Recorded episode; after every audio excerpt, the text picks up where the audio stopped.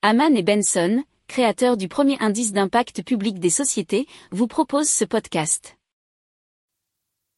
Haman and Benson, a vision for your future.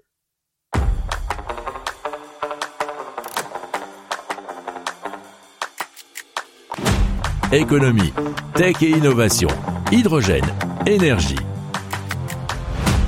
Le journal des stratèges.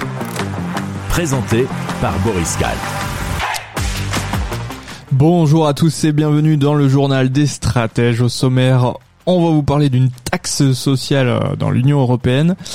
Eh bien, d'une recharge de véhicules sur route assez simple, des appels vidéo 3D, euh, d'une IA qui pourrait devenir votre meilleur ami et d'un climatiseur qui fonctionne à l'énergie solaire. Vous écoutez le journal des stratèges numéro 366 et ça commence tout de suite.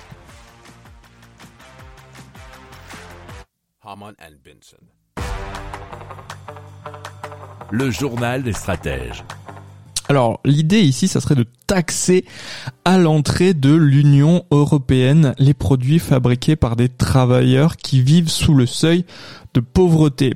Alors cette idée est apparue dans un rapport sur les ressources propres de l'UE.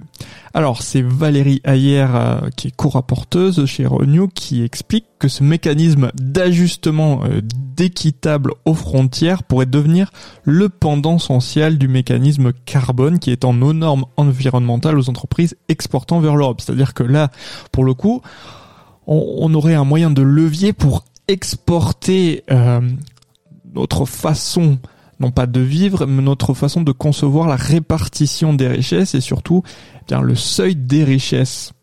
Alors, euh, on pourrait notamment combattre alors ce qu'on pourrait appeler le dumping social ou le moins disant social, comme il est dit dans l'article du Monde.fr, et cela dans des euh, industries comme le textile ou notamment l'extraction de métaux, hein, qui peuvent connaître bien des conditions difficiles pour les travailleurs. Alors, dans le détail, les élus proposent que les entreprises importatrices versent aux travailleurs employés dans les pays euh, tiers dans leur chaîne d'approvisionnement mondial un salaire journalier supérieur au seuil de pauvreté tel que défini par les organisations internationales compétentes. Et dans le cas contraire, elles devraient reverser à l'Europe à l'entrée des produits une charge équivalente à la différence entre ce seuil de référence et le salaire effectivement perçu par ces travailleurs.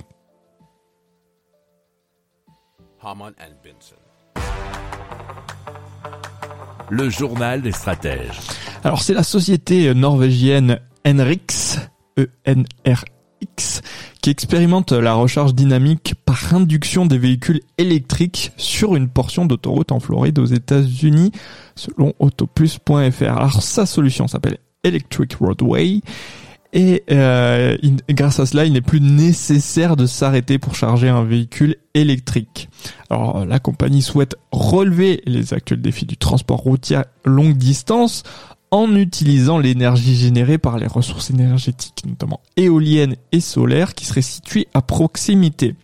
Et ensuite, en l'acheminement euh, sans fil grâce à la technologie de l'induction depuis la chaussée jusqu'au véhicule en mouvement. Alors, il y a déjà eu euh, plusieurs expérimentations de ce type, notamment en Europe, avec en Italie sur l'autoroute A35, en Allemagne, en Belgique, et un autre projet va voir le jour en Allemagne en 2025.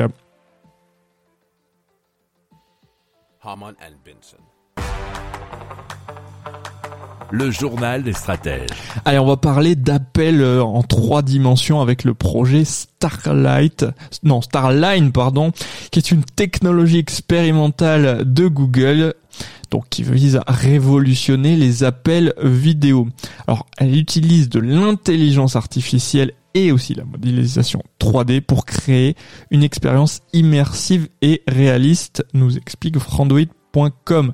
Alors, l'utilisateur et son interlocuteur apparaissent comme s'ils étaient dans la même pièce, malgré le fait qu'ils soient séparés physiquement. En fait, c'est euh, dans la vidéo de démonstration qu'on a pu voir euh, sur Internet, sur les réseaux, sur YouTube, c'est un écran hein, qui est installé en face de vous et l'idée, c'est que vous n'avez plus la perception que la personne est plate, hein, comme quand vous regardez la télévision ou même quand vous regardez une vidéo, mais que, en fait, la définition est tellement bonne et ensuite il y a cette idée de trois dimensions, donc hein, on, on, passe du plat à l'arrondi si vous préférez, et grâce à cela, vous avez l'impression qu'en fait que votre interlocuteur est en face de vous.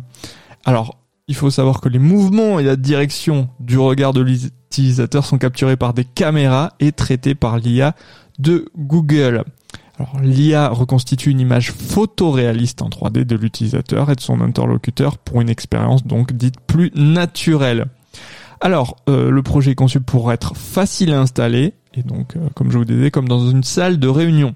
Alors, il faut savoir malheureusement que la technologie est encore expérimentale et donc n'a pas de prix ou de date de commercialisation annoncée.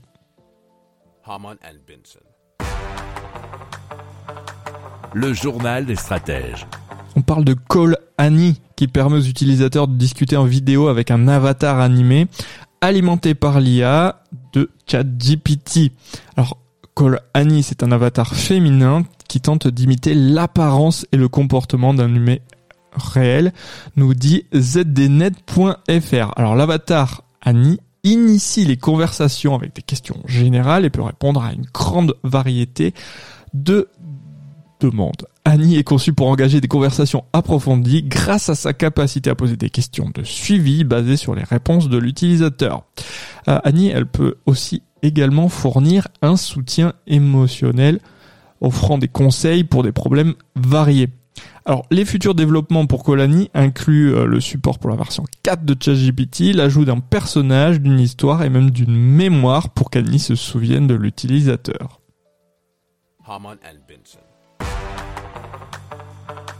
le journal des stratèges.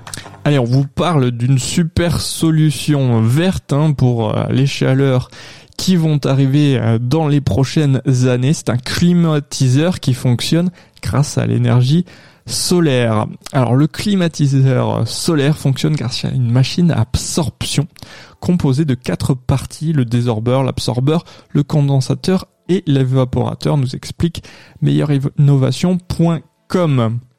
Alors ça a été inventé par un ingénieur de l'Institut national de l'énergie solaire qui se trouve en Savoie, bien sûr, en France. Le processus commence par le réchauffement d'un mélange d'eau, de brome et de lithium, euh, c'est-à-dire bromure de lithium, dans le désorbeur par les rayons du soleil, ce qui permet d'évaporer l'eau et le bromure de lithium. Le mélange gazeux passe par plusieurs étapes, y compris la purification, la recondensation, l'évaporation et l'absorption, générant de la chaleur et du froid. Alors bien sûr, vous comprendrez que l'avantage c'est le faible coût de production et surtout hein, l'utilisation de composants existants et ainsi que la possibilité d'utiliser l'impression 3D.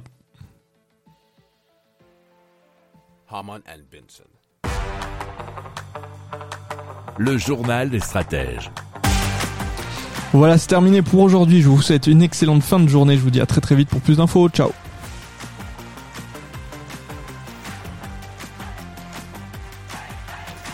Pour approfondir ces sujets, abonnez-vous à la newsletter de Haman et Benson et écoutez nos autres podcasts que vous retrouverez dans les notes de l'émission ou sur notre site internet.